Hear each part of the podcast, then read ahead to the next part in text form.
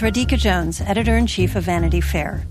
If you enjoy binge watching the best TV shows and love hearing from the actors and showrunners who make them happen, then subscribe to Vanity Fair. Our Hollywood reporters take you behind the scenes of the year's most anticipated projects, the industry's biggest moves, and the hardest fought awards races. From The Crown to The Real Housewives, we've got the inside scoop. As a special thank you to our still watching audience, we're offering 15% off a yearly digital subscription to Vanity Fair. Visit vanityfair.com today and use promo code POD15. That's vanityfair.com, promo code POD15 for 15% off a yearly digital subscription to everything you want.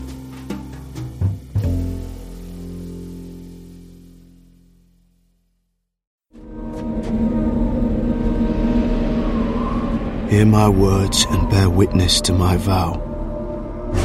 Night gathers, and now my watch begins. It shall not end until my death.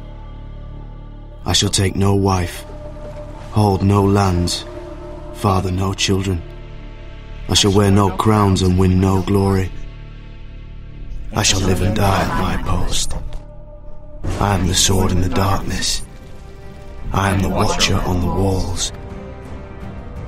I am the shield that guards the realm of men.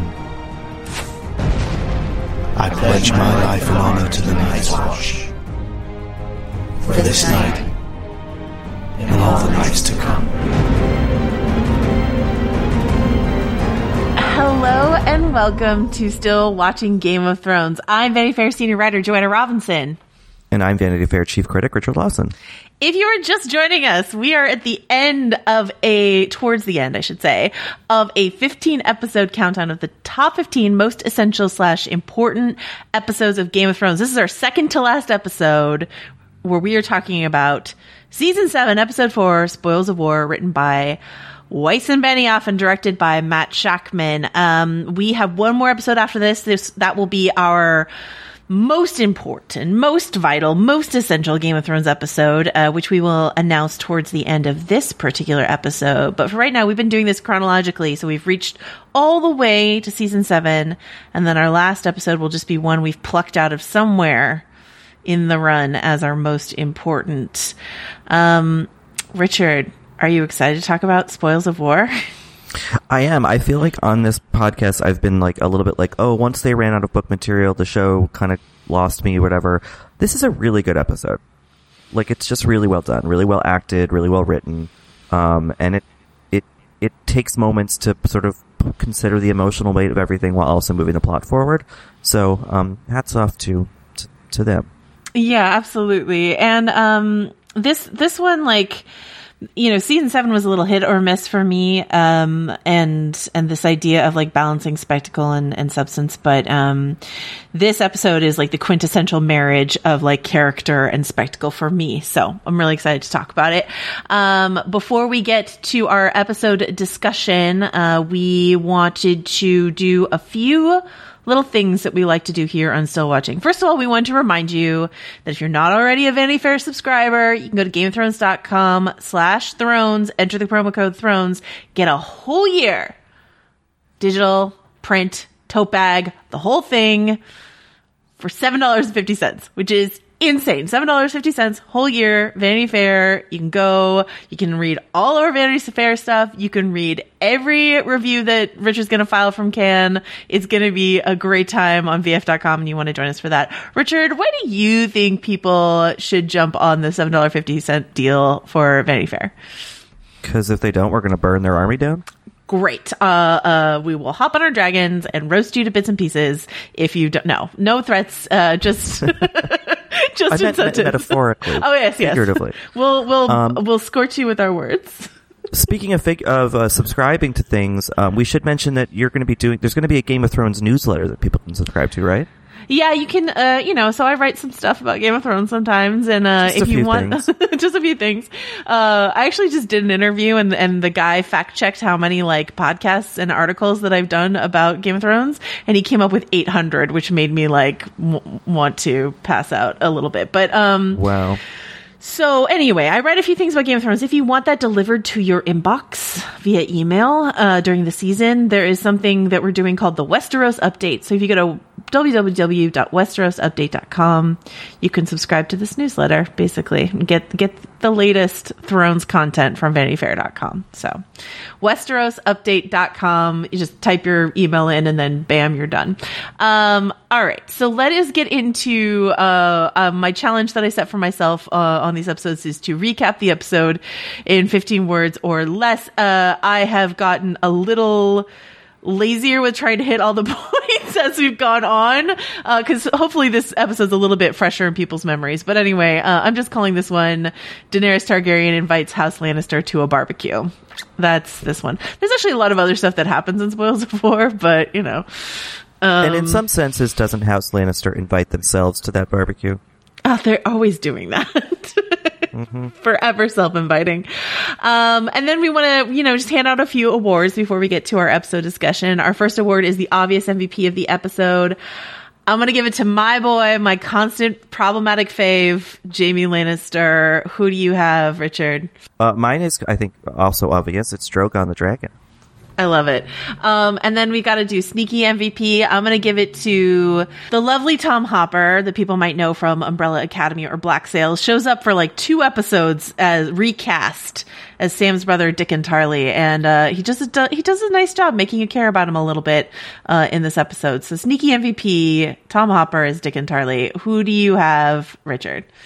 I think it's Davos Seaworth for finally kind of hinting at what we've all been knowing in terms of Jon having a crush on Dany. He finally oh. kind of gets at it in this episode, and you're like, thank you. Yes. Finally. Um, all right. And then we, we want to read out our favorite quote from the episode. Uh, this is where we do really embarrassing accents and try to do impressions of the characters on the show.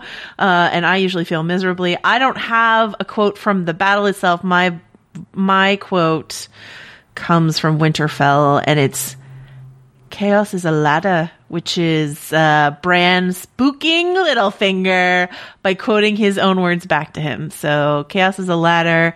That's a callback to an earlier speech from the show. Richard, what is your quote? Well, it's it's a, it's a little bit of dialogue. So it's um, Sir Jaime, Rickon, Dickon, and then Bronn laughs at Dickon because who would? Yeah, I feel like this the like the joke is good because they do it in the earlier season episode when you meet Dickon Tarly for the first time. He calls him something else as well. Um, probably also Rickon, but um, I think it was just like the show is trying really hard to get you to remember who Dickon Tarly is, so that when they uh, roast him spoiler alert in the next episode you you might care a little bit because they like just recast him so it's a new actor and they have two episodes and they're like okay remember his name is Dickon remember you mm-hmm. we're gonna need you to be upset next week when when Daenerys kills them. Anyway. And like George saddled us with this ridiculous name. So here we go. Um all right and then best dressed um I, I, this is sort of like me biting off an earlier thing I said, which was, uh, I think earlier I voted for Tywin Lannister and his Lannister armor. I'm going to give it to Jaime Lannister and his Lannister armor in this episode. He looks really good in that, in that red armor facing down the dragon. Uh, one of my favorite things that's ever happened. Richard, what is your what is your vote? Best dressed. I mean, there's a lot of good winter wear happening in Winterfell, you know. yes. But I got to say, and it's more of an accessory. But I love Bran and his like kind of pre-Victorian wheelchair. It's just a very like dashing look. So I'm going to go with that. Yeah, Isaac Hempstead Wright told me in an earlier uh, episode of this podcast uh, when we covered Home that he um, he has actually like this beautiful, really cool wizard's robe that Michelle Clapton made for him that he's wearing all the time, but he's just like sitting down and covered in furs all the time that you like can't tell. He's like, but when you stand up, it's really cool. And I was like, oh, what a shame that like beautiful costume was never seen. Um, all right. And then the last thing we're going to do is we're going to pick like a ship from the episode, two characters or inanimate objects or whatever that we wish would really get together. And um, I'm going to give it to our joint MVPs, Drogon and Jaime. I want them to just like hug it out and maybe Jaime gets to ride that dragon. Like, why not? Um, who's your, who's your ship in this episode, Richard? I know he doesn't deserve it, but when Theon gets off the boat and Jon like looks at him and Theon clearly expects him to like something really bad to happen, I was like, oh, maybe they're gonna hug. I had forgotten, you know. Yeah. And I was like, oh, I, in that second, I wanted them to be, be like friends again, Yeah. um, if they ever really were friends. But then I was like, oh, right, but Theon did a lot of bad shit. So He really did. Yeah, and I love that scene, and we'll we'll talk about it a little bit. Some of the non, uh, you know, battlefield stuff that happens in this episode.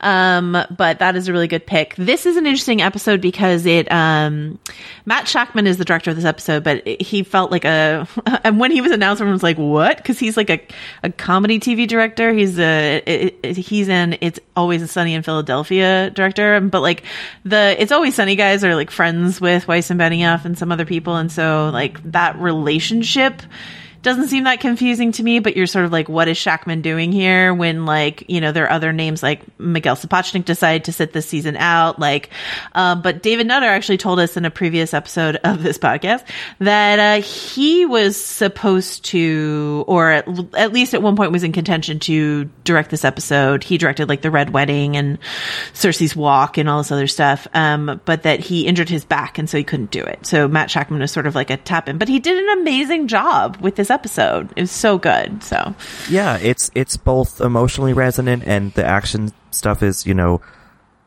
pretty like awe inspiring uh and um and it all feels like it feels like this episode is super jam packed with stuff and yet you don't feel like kind of overwhelmed by it yeah.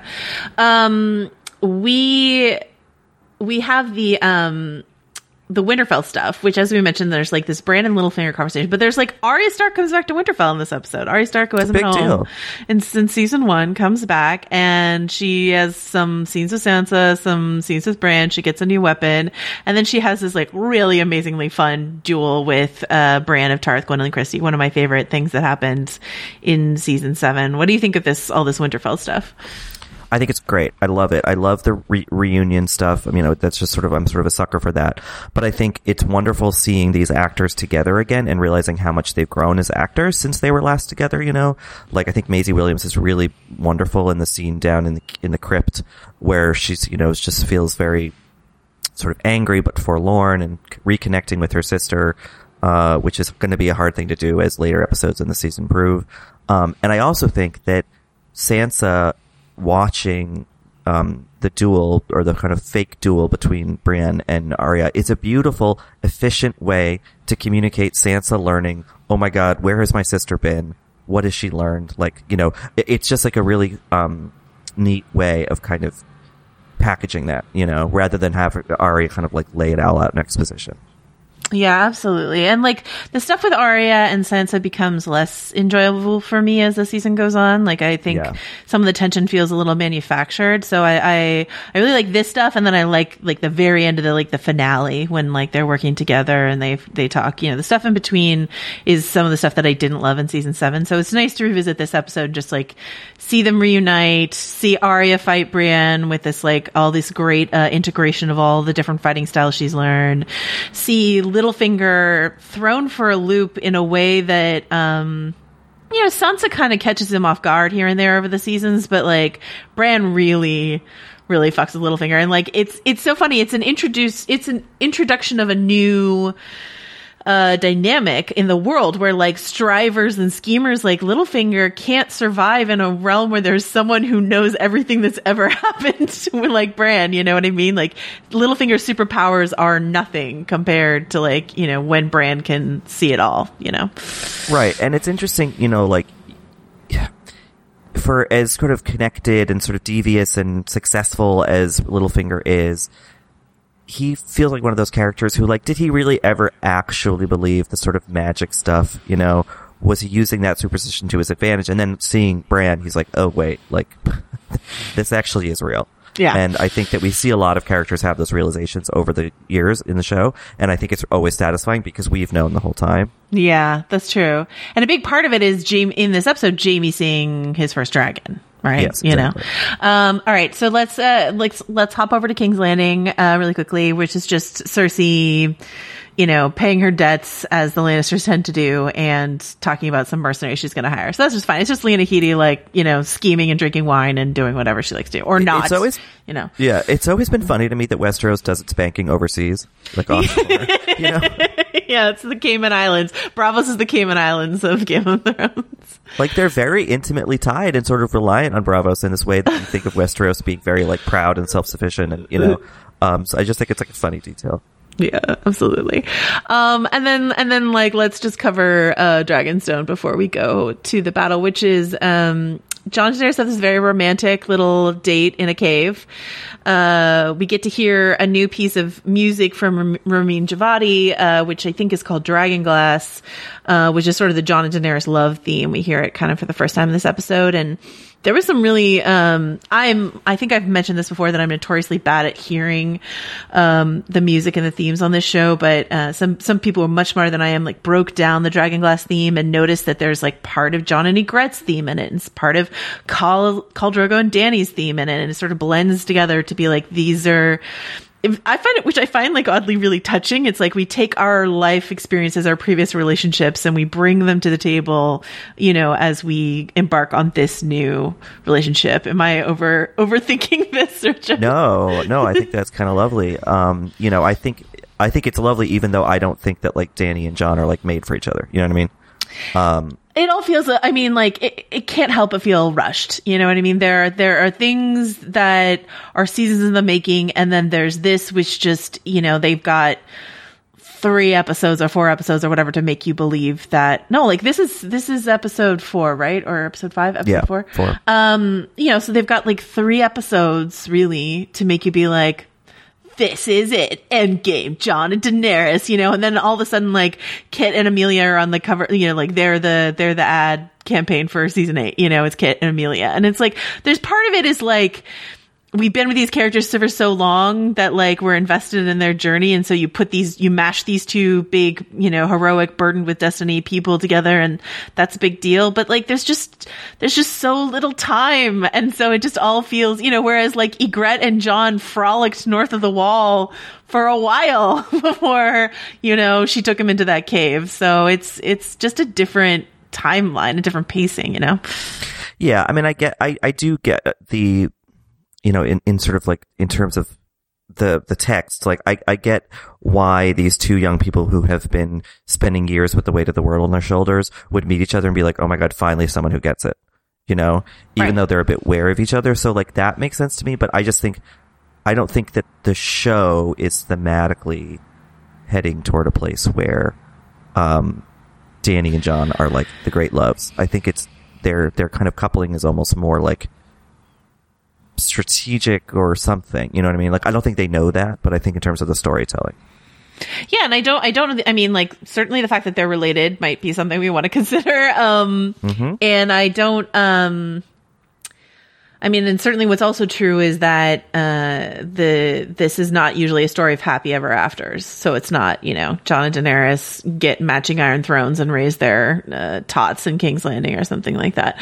Um, but you know in terms of them coming together like this is the song of ice and fire that is like you know she's you know he's ice she's fire. Um and then you know we we are not talking about any other season 7 episodes. This is our last one uh that we're talking about in season 7 so we should just mention you know like that they uh, you know they they consummate their flirtation in the final episode of the season. And what seems to me by all the hints that they drop in season seven is that like Daenerys is definitely going to get pregnant with his baby.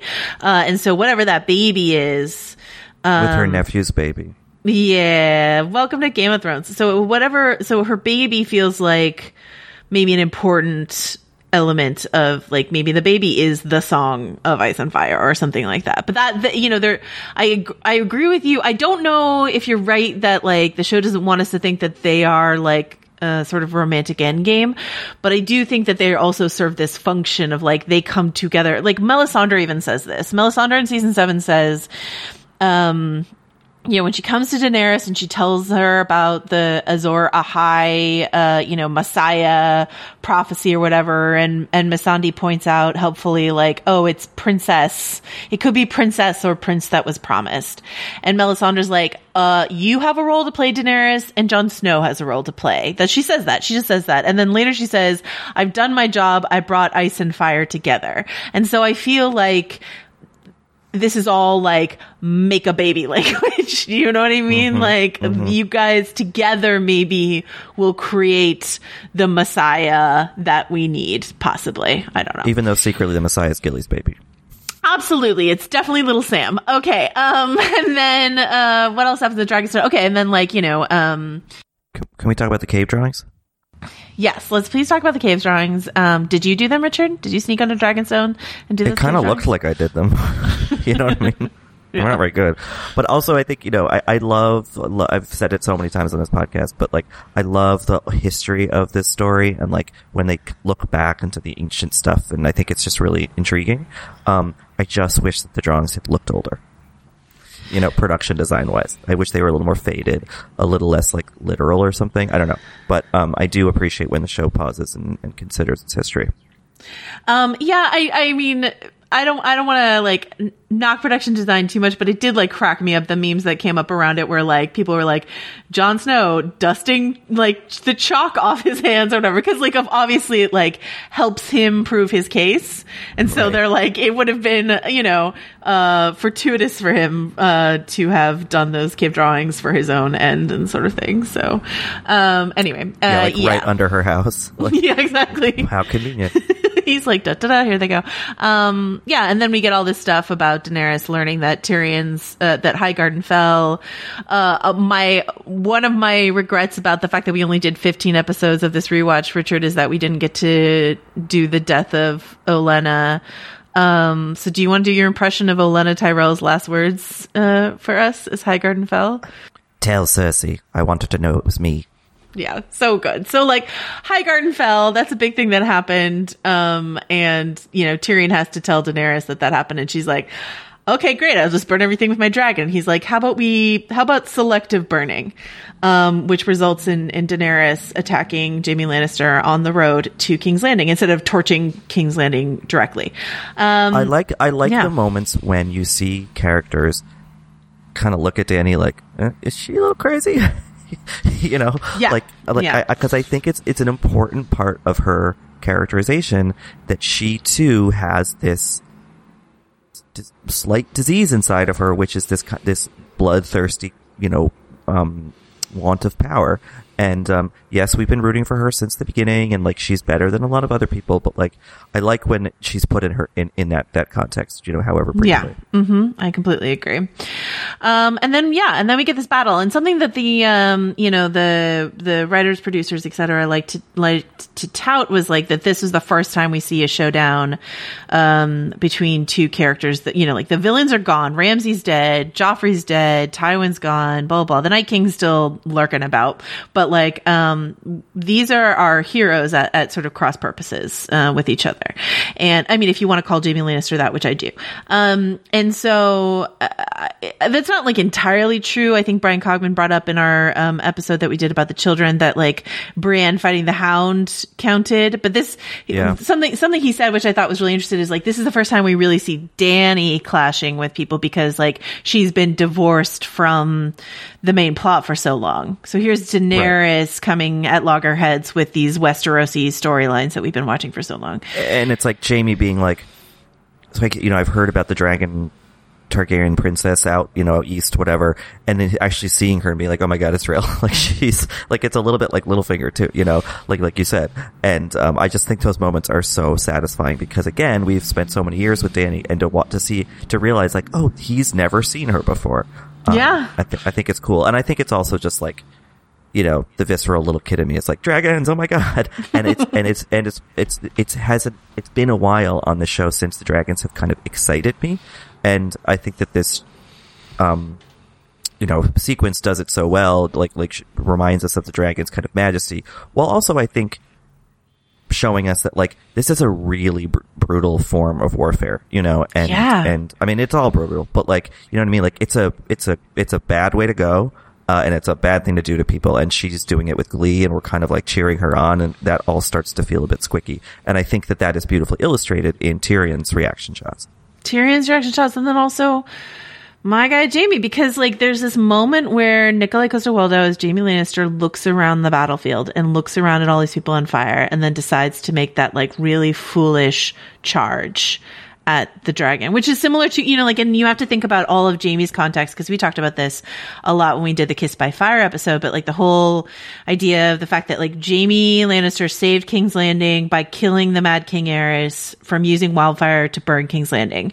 And then here comes Aerys's daughter to burn a bunch of soldiers, uh, not with wildfire, with dragonfire, but it's like similar. And he's like, this is what I, like, this is what I ruined my entire reputation in order to prevent back at, you know, in Robert's Rebellion and here it is again. And so here I am going to go again and make this foolhardy charge at something, uh, in order, and it, and it's like shot almost like a, like a Vietnam War movie. You know what I mean? You just see these, like, it's like napalm. You just like see these people on fire. And, and, you know, in later in this, ep- this podcast episode, we're talking to Sam Conway, who does the special effects. Uh, and, and I think they, I believe they broke the world's record for like number of stuntmen they set on fire at once. They set 30 people my on God. fire. Yeah. So like, you know, they did, they did so much. They do so much like practically. And that's something, you know, like the, the, the CGI of the dragon looks so good, but there's also just like they do so much work with like actual fire and you can tell and it just makes it feel, it doesn't feel like a cartoon. Oh, a dragon has just torched a bunch of people. It feels so visceral and real in this, um uh, battle. I also love, um, I don't even know how to describe it, but in the score, whenever the dragons do something that like descending kind of Yeah. sound, do you know what I mean? Yeah. I love uh, that. spoiler. I, mean, we could just say, can we say what our final episode is? Should we just say No, it? we should wait. Let's wait. Let's wait. Okay. Uh, I'll have more on that in that episode. But um, Okay. anyway, um, yes, that it's a great little like like yeah, descending it's a sort little of thing. Hans Zimmery, but like, Yeah, uh, so you know, good. in a fun way.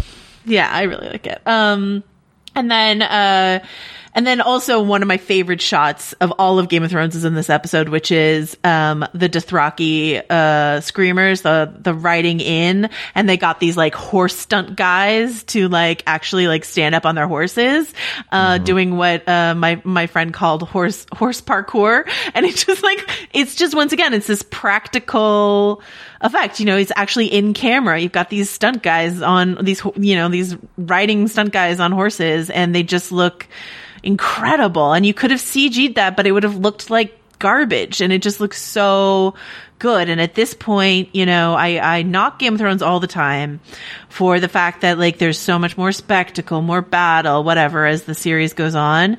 Um, but like the fact that they have more, you know, and when they when they promoted the season, they're like epic, biggest dragon ever, blah blah blah. But like, but when they put the money down to do so much of it practically and to make it look as good as it does, then you just get to forget that you're watching a story about dragons and just like get swept away and like what what's Bronn doing, what's what's Jaime doing, what is Tyrion watching, sort of thing, you know.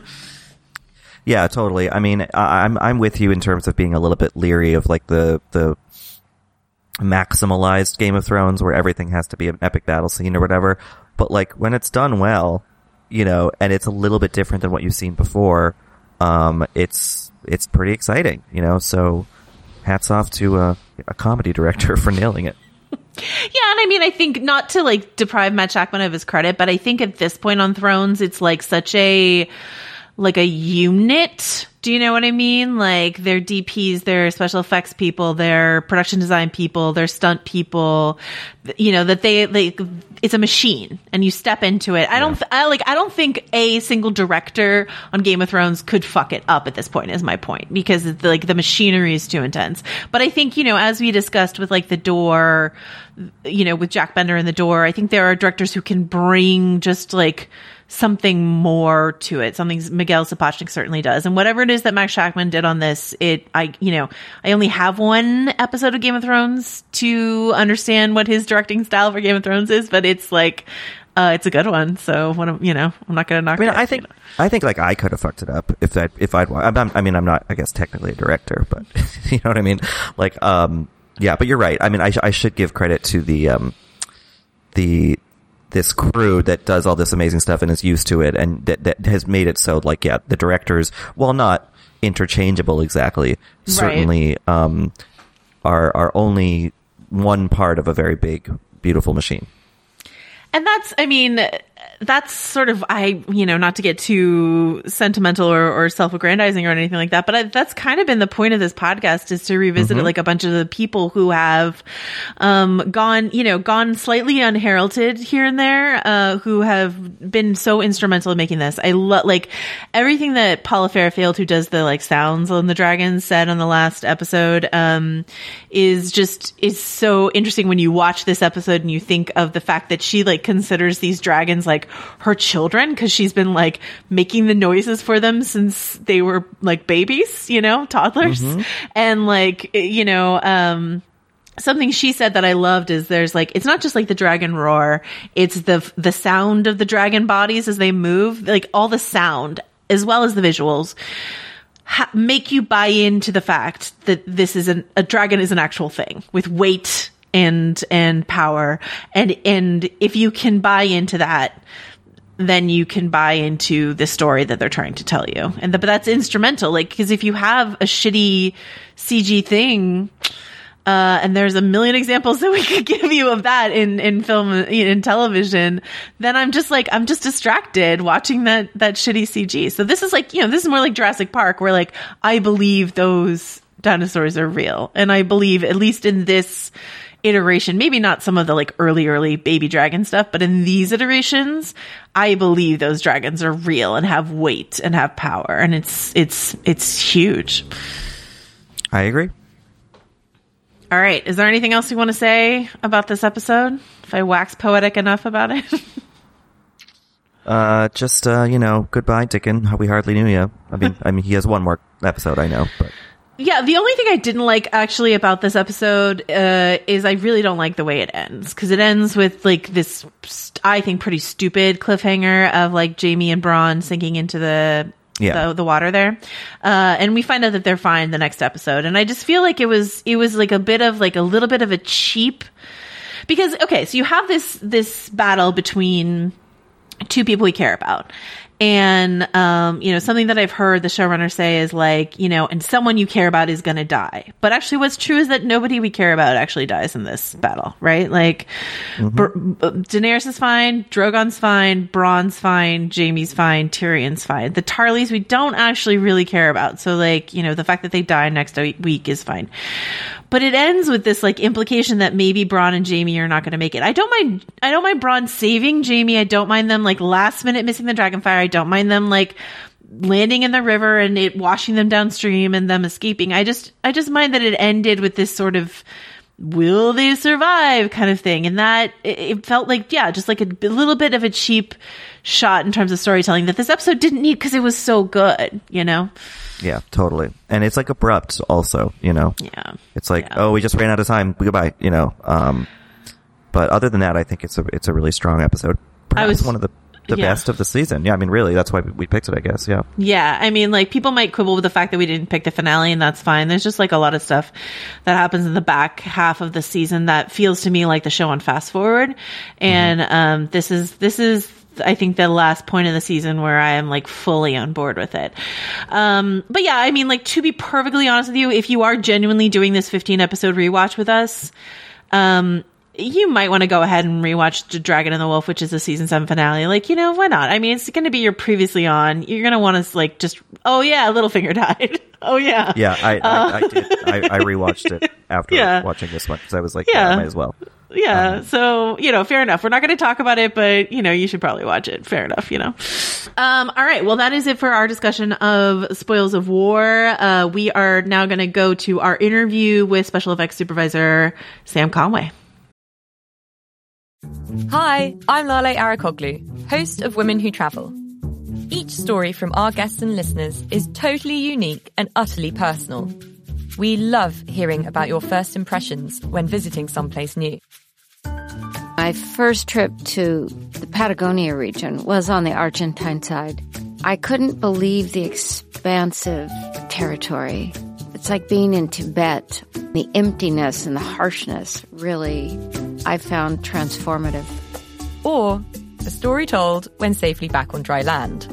you know, things happened every single day. I ran out of gas on a jet ski in the middle of the ocean. And I was like, what if a sea creature comes to hmm. eat me? But then I'm delusional. I was like, I'll make friends with it and it won't eat me and maybe I'll ride that back to shore. That's how it works. yeah. Join me, Lale Arikoglu, every week for more adventures on women who travel, wherever you listen to your podcasts. I'm Claire Fallon. And I'm Emma Gray. We're culture writers, podcasters, and hosts of the show Love to See It. Every week, we give an unapologetically feminist dissection of reality dating shows, rom coms, and other romance narratives. We unpack all the weird messages they send us about love, sex, and dating. And we dive into all the details with special guests like actors, authors, and cultural critics. You can find Love to See It wherever you get your podcasts. New episodes drop every Tuesday.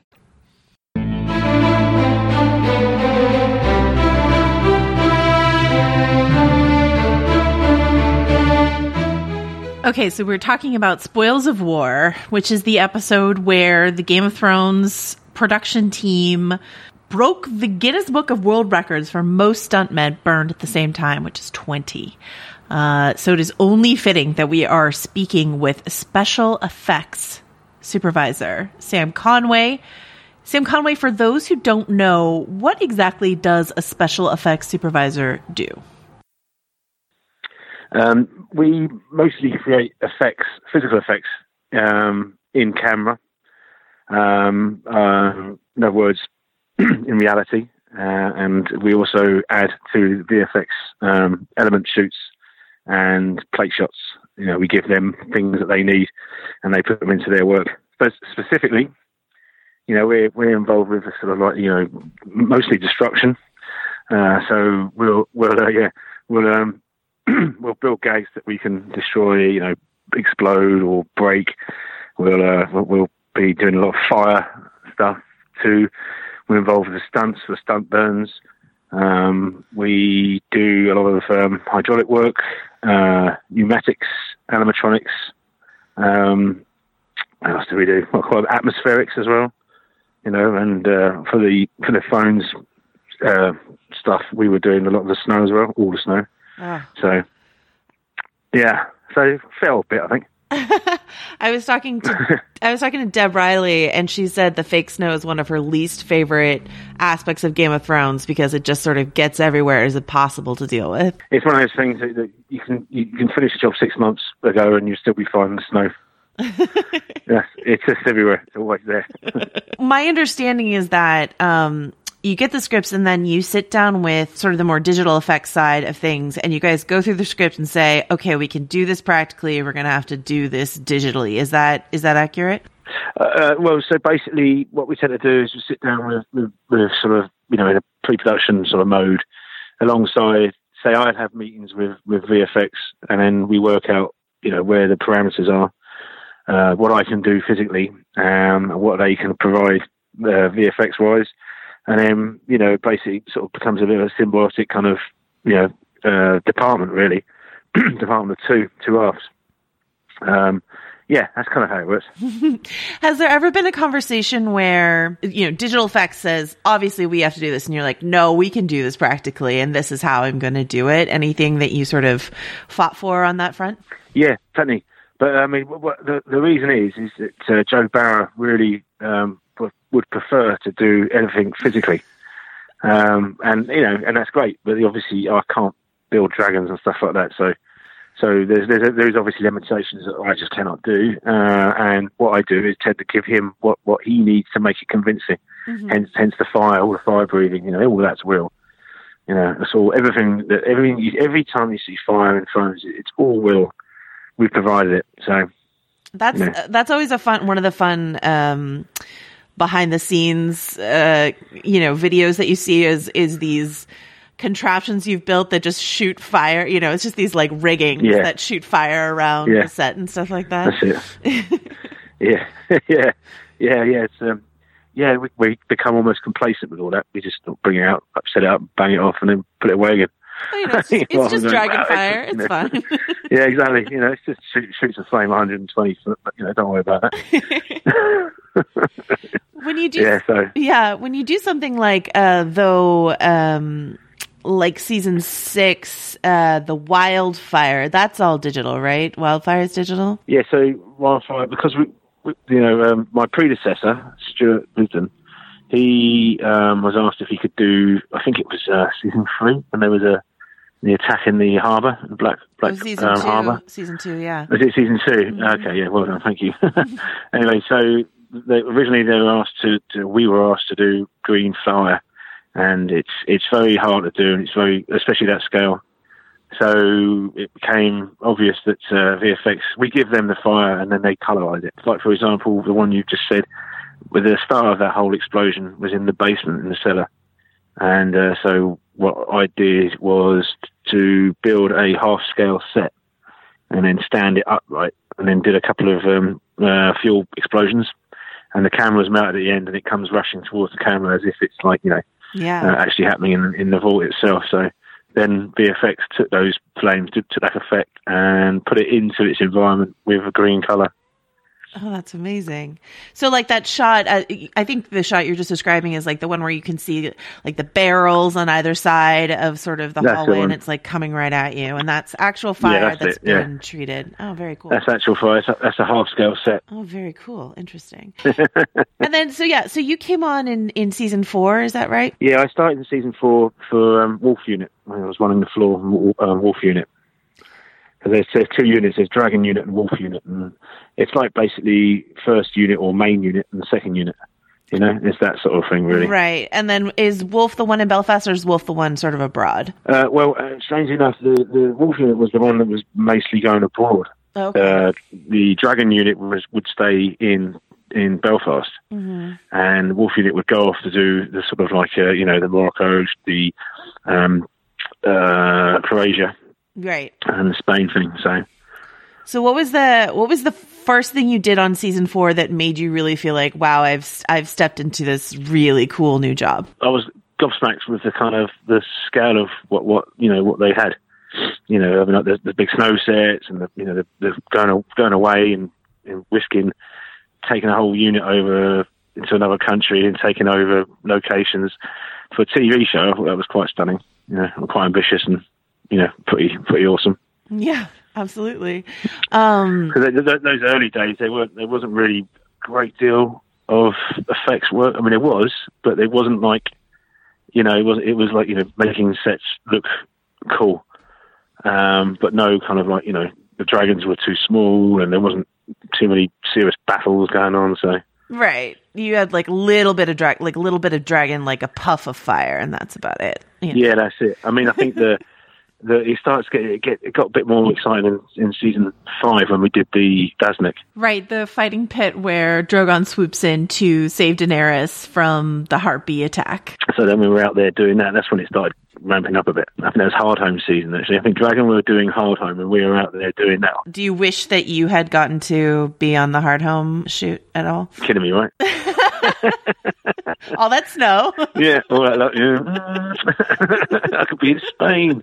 setting, fire, setting fire to stuntmen.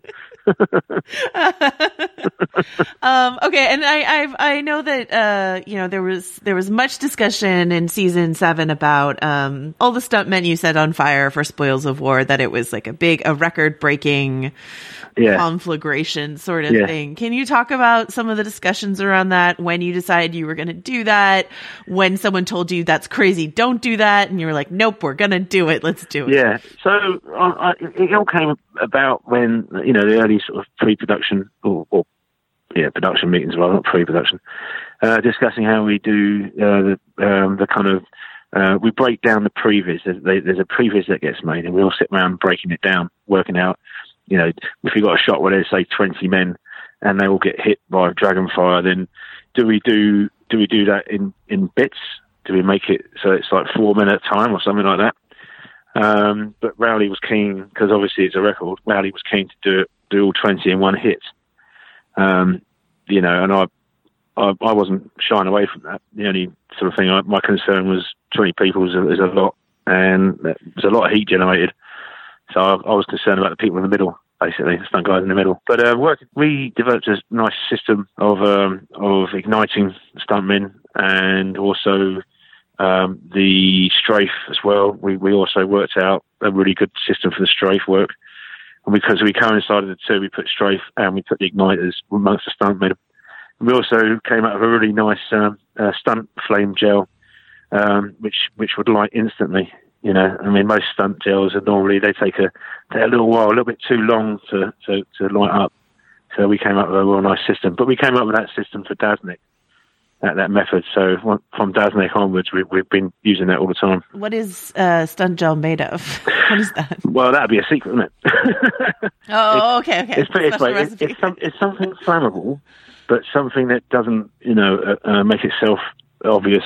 You know, because some some of the gels are, are, are a colour. They're normally like um, they're normally clear and they're burned to white, or they're normally like a glue, and you can see the glue. You know, like a contact adhesive. So this stuff you can't, and as I say, it, it, not it, it lights instantly. So which is perfect for the stunt for all these stunt gags that needed something like that. You've mentioned the the Daznak Drogon drops down and barbecues a bunch of Sons of the Harpy and stuff like that. But there's this other big Daenerys fire scene in season four when she's like negotiating over the dragons and and then you just see that she burns the slave master and then there's that iconic like fire going everywhere. Um, how did you pull that one off? So basically, that was all um, uh, trays, fire trays, um, with a with a pyrotechnic um, igniter. Sometimes you know wind can kick up you weren't expecting, and then the flames come towards the lovely um, hairsprayed hair. Oh no. yeah. Has it has has the hairspray ever caught on on set of Game of Thrones? No, it was when I when I, I remember once when I was a child. It's just a little story. When I was a child, and we were um, out for lunch in London with my parents, and uh, this woman had gone to the toilet, and she'd obviously given her hair a bit of a spruce up. And when she came back, when she lit, when she lit a cigarette, not only did her hair go up, but her jumper go up, went up as well. Oh So- my god. so that's that's forever in your head when you're Forever in my head, effects. just a simple cigarette lighter. that was enough. So Can you recall anything that you did um, in the early seasons that you thought was really, uh, you know, uh, big or daunting at the time, and now you look back and you're like, oh man, I didn't even know how Yeah. how big it was gonna get. yeah, my background is is more complex than than you know than the, the phone's TV experience at the start. Uh, so I, you know, I had it all in my in my arsenal anyway, my mental arsenal. Um, but um, going, you know, thinking about the, the sort of ambitious stuff at the early days. I mean, there was lots of stuff out in Croatia that we're, we're doing. Like, I suppose the Shame Walk that was quite big and ambitious. yeah. Um, you know, we had gags to do in that, which were, you know, it had to be hap- they had to happen at certain times because that's the kind of the whole process was was a handheld camera following her all the way through, and she went through lots of different areas, and every area there was something going on. So that was quite that was quite daunting, sort of thinking about that. So what was your what what exactly is your job in um in like the walk in Cersei's walk? What what is your team working on? Well, we had um, we had uh, well, you have you have the sort of general atmosphere that's going on anyway. So you've got lots of stalls that have got lots of things going on, like smoke and bits and pieces, and then there's dust in the air. and there's uh, people um, gobbing, you know, at her, spitting at his size of, you know, spitting at her.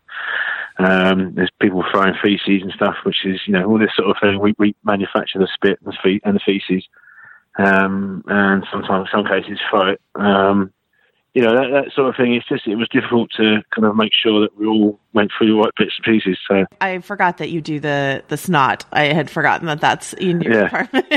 yeah, it's, it's, it's one of those ones. It's either either falls into makeup or it, it, you know, or it falls props if it, if it, if it's on something already, or you know. But generally mm-hmm. speaking, you know, it's we did a kind of a flying snot sort of stuff that happens. if it travels through the air, we tend to do it. um, and then you you do the uh, not to get too gruesome, but you do the blood as well, right? Yes, we do. Lots of blood. Um, basically, as I said, this goes back to, to Joe and him wanting to do everything as real as possible. Uh, Joe Bauer. And um, so we'll always put some kind of blood rig where there's supposed to be a sword, even though the sword doesn't exist. You know, they had the sword afterwards, and we'll be doing a big old gruesome blood spurt from the area it's supposed to go into or come out of. So yeah, we normally have to rig little blood gags on on on the uh, actors or the stunts, um, and then it's all a question of getting it right and and getting it in the camera. You know, because half the time it's they're full of adrenaline and they're flying around everywhere. When they if they hit the button at the wrong time, we don't see it. Um, but you always know it's, you always know it's gone off because everything's covered in blood. so it's just, the Do camera. you have a? I don't know if this is a disgusting question, but do you have a favorite like blood Yeah. spatter, blood spurt? I do. Yeah. I do actually. Yeah, I think the whole mountain thing was great when we did the the, the, mount, the, the Oh. mount, the mountain practice in in uh, Dubrovnik, and he was chopping up the the guys he was practicing against. There was lots of blood gags in that. And then when we did Yeah. the the Viper as well, the, the mountain Yes. of the Viper. We uh, we we Mhm. practiced those those eye squeezes. we had loads of footage of those eye squeezes, and then then you know we yeah there was just lots of moments of fond memories of that one. Yeah, Fond fond memories. Did you? Did, are you saying eye squeezes? Is that what you're saying? yeah, eye squeezes. yeah, you know, haven't you heard of that before? Yeah, I know. you say it all the time over. I think that was a moment where everyone screamed when they watched it. Oh yeah, oh yeah. That's probably the the the the blood spatter of Game of Thrones is is the Viper's head popping open like that. Yeah. I do remember that uh, there was a quick one when we were doing it, and uh, I had to do it to the uh, script, a blood spurt, and one of the blood spurts, and uh, I set it all up, did a test, and when we did it on the shoot, the uh, the first assistant um, insisted he stood behind me, and he was wearing white shirt and a lovely Panama hat, and I said, "You better not stand there; you're going to get covered." And he said, "No way, I'm going to get covered." So we, we, we, you know, filmed it, and I hit my cue, and uh, he didn't shout "cut." He shouted something else. I turned around and he was absolutely covered. so yeah, that's a good memory. And then you, because you were working in the sunnier locations at season five, you didn't do um, the Jon Snow's stabbing, right? That's that's the the Yeah, the- dragon unit. that yeah, the dragon. Yes, yeah, dragon Unit did that. Yep, started in season six. The we had to carry that on because he was Right. in he was in his pile at the start of season six, and they t- took him off to to his room in his dead state.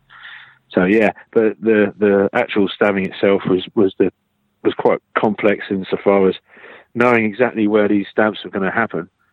Um, and the lads had to kind of make pipe work through the through the costume and all that sort of thing, and make sure that the blood was pumping out the same places that the guys were stabbing, which is really tricky because you know it's so easy to sort of point at a picture and say, "Well, there's a hole," but when they're actually in the action, it changes everything. So, Yeah. but when he when he lies down, there was there was copious amounts of pipe uh, pipes going into to him, and he's lying in his spot. And um, the lads built a um, a fiberglass mound in the shape of a snow pile that he could lie in. So therefore, we had a constant flow of blood because the snow just stops the blood instantly. You know, it comes out and it just disappears. you Oh, can't see it, so you can waste Of gallons and gallons yeah. and gallons of blood and not see anything. So rather than do that, the lads built this um, fiberglass sort of shape, and then the blood obviously can't sink in; it just has to go, so it runs out, runs out. Yeah, and I don't know if you pay attention to um, silly fan theory nonsense, but I remember when that happened, there was all this. People were so sure that you could see like a dragon and a wolf in in the blood ooze. There was is that were is that people being just mental and look and seeing something that wasn't there? I don't, you know, uh, there, there's a small recollection of because also I think someone said that about when they broke through the Eastwatch wall, and they reckon that the the army, the army of the dead, was shaped like the wolf head. And Mm. but I don't know if that was intended for the blood. Actually, I don't know. I don't think it was. I don't. Uh, sometimes, unless of course they did it in post, they might have done it in post. But the blood that came out kind of just did what it had to do. Kind of ran out, Right. and went across the Right. the fiberglass. You know. just did its job. Yeah, yeah. Yeah, exactly. Yeah. There's also. I'm sorry if this is gross that I'm just like on a blood blood spree now, but you, you, you're not going to gross me out. the um, I was just thinking about um, the poison uh, that the that the women in Dorne use, where you get this this bleed, this trickle that comes out of your nose. Yeah. How do you do that? That sort of that trickle like that. Well, th- th- there's there's a million ways to do it, but the easiest way was that makeup literally just squirted some blood up the nose, and it just sort of comes out on its own gravity. So that's more that's more makeup than More makeup, than yeah. Normally, yeah. No, normally, if they if, sticking a pipe up an actor's nose. thing up right up to an actor's nose would would be would be would be more honest in some respects. Like we But um, we did a we did a 28 um, days later, and one of the actors we had to make a vomit rig, and Oh. uh, so we, we, it was a pipe at the side of the mouth, and it just spewed out just blood and viscous. So Oh, uh, lovely. Uh, what? I was, Oh, I yeah. was going to ask you. told you you weren't going to go.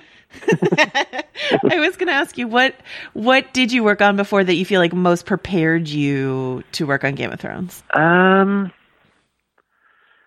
Well, I mean, I, well, I did Troy, I did loads of things. Um, but uh, I think 28 days later was good because it was improvised. A lot of it was improvised. We all knew what was roughly going on, but we did a lot of stuff from the back of the truck. You know, Danny would, would have a we would have a meeting in the morning at breakfast on the bus, and then we'd discuss how we do the day. And then Danny would go, "I'd really like to see some of this," and uh, you know, we'd come up with what games we could. We had in the back of the truck. He'd give us, you know, he'd say, "How long will it take for do this?" And I'd say, "A couple of hours," and you know, say, "Okay, we won't use you for a couple of hours at the start of the day. Go and make something." And we come back Wow. and, and show him, and be like, "Rick, let's get cameras on it." That's So- such a good looking movie too. That's a great, such Yeah. a great movie. yeah, he's Yeah. a fantastic director. Great man. It's inspirational. Um, and then um, I know, like I've I've talked to a bunch of people about this, so I'm going to ask you this question. I know you can't like say much at all, but uh, is there anything that you're excited for people to see in season eight um, that you worked on? If there's anything like vaguely you can say about that. Um, I think I can probably say expect much, much bigger. Expect horror. Expect all sorts of violence. All, all sorts of, you know, it's the end game, isn't it? So, you know, stuff has to be destroyed.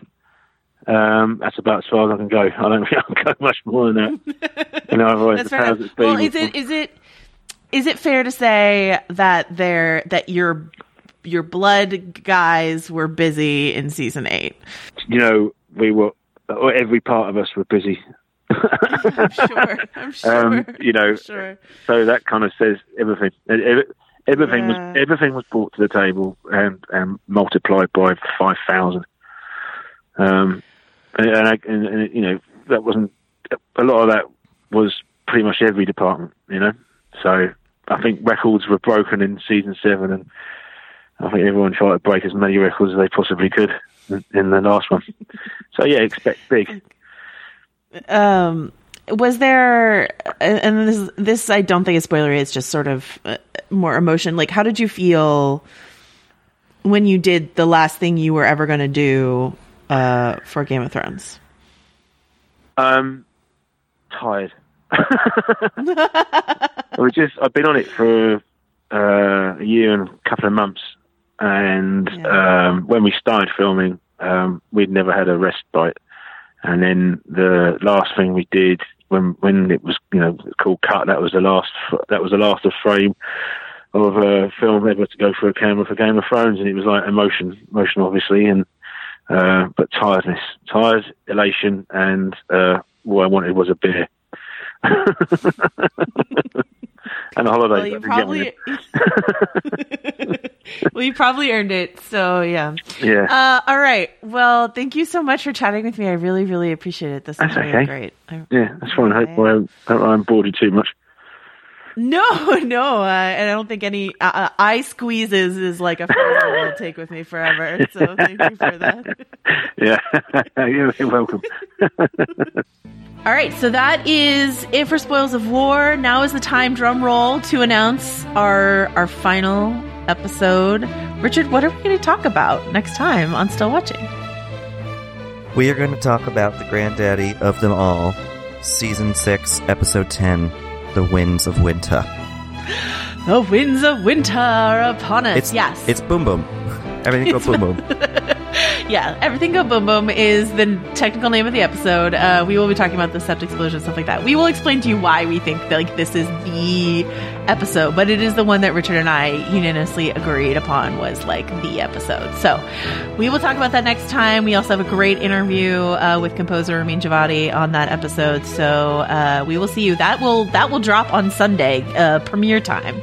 So Uh, you can listen to it Sunday morning, get all amped up uh, for the season 8 premiere of Game of Thrones. Uh, this episode itself was edited and produced by Dave Gonzalez. Richard, until we're back for Boom Boom Time, where can people find you?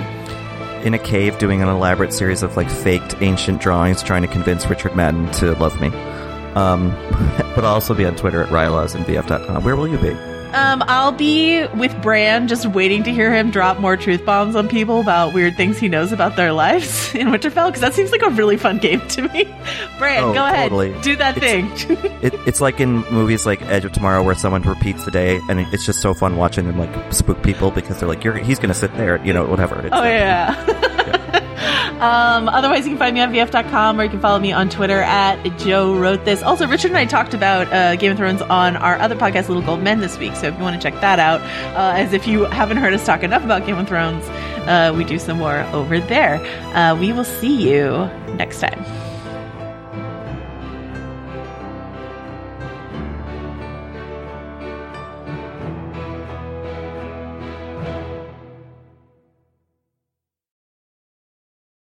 Hi, I'm Lale Arikoglu, host of Women Who Travel. Each story from our guests and listeners is totally unique and utterly personal.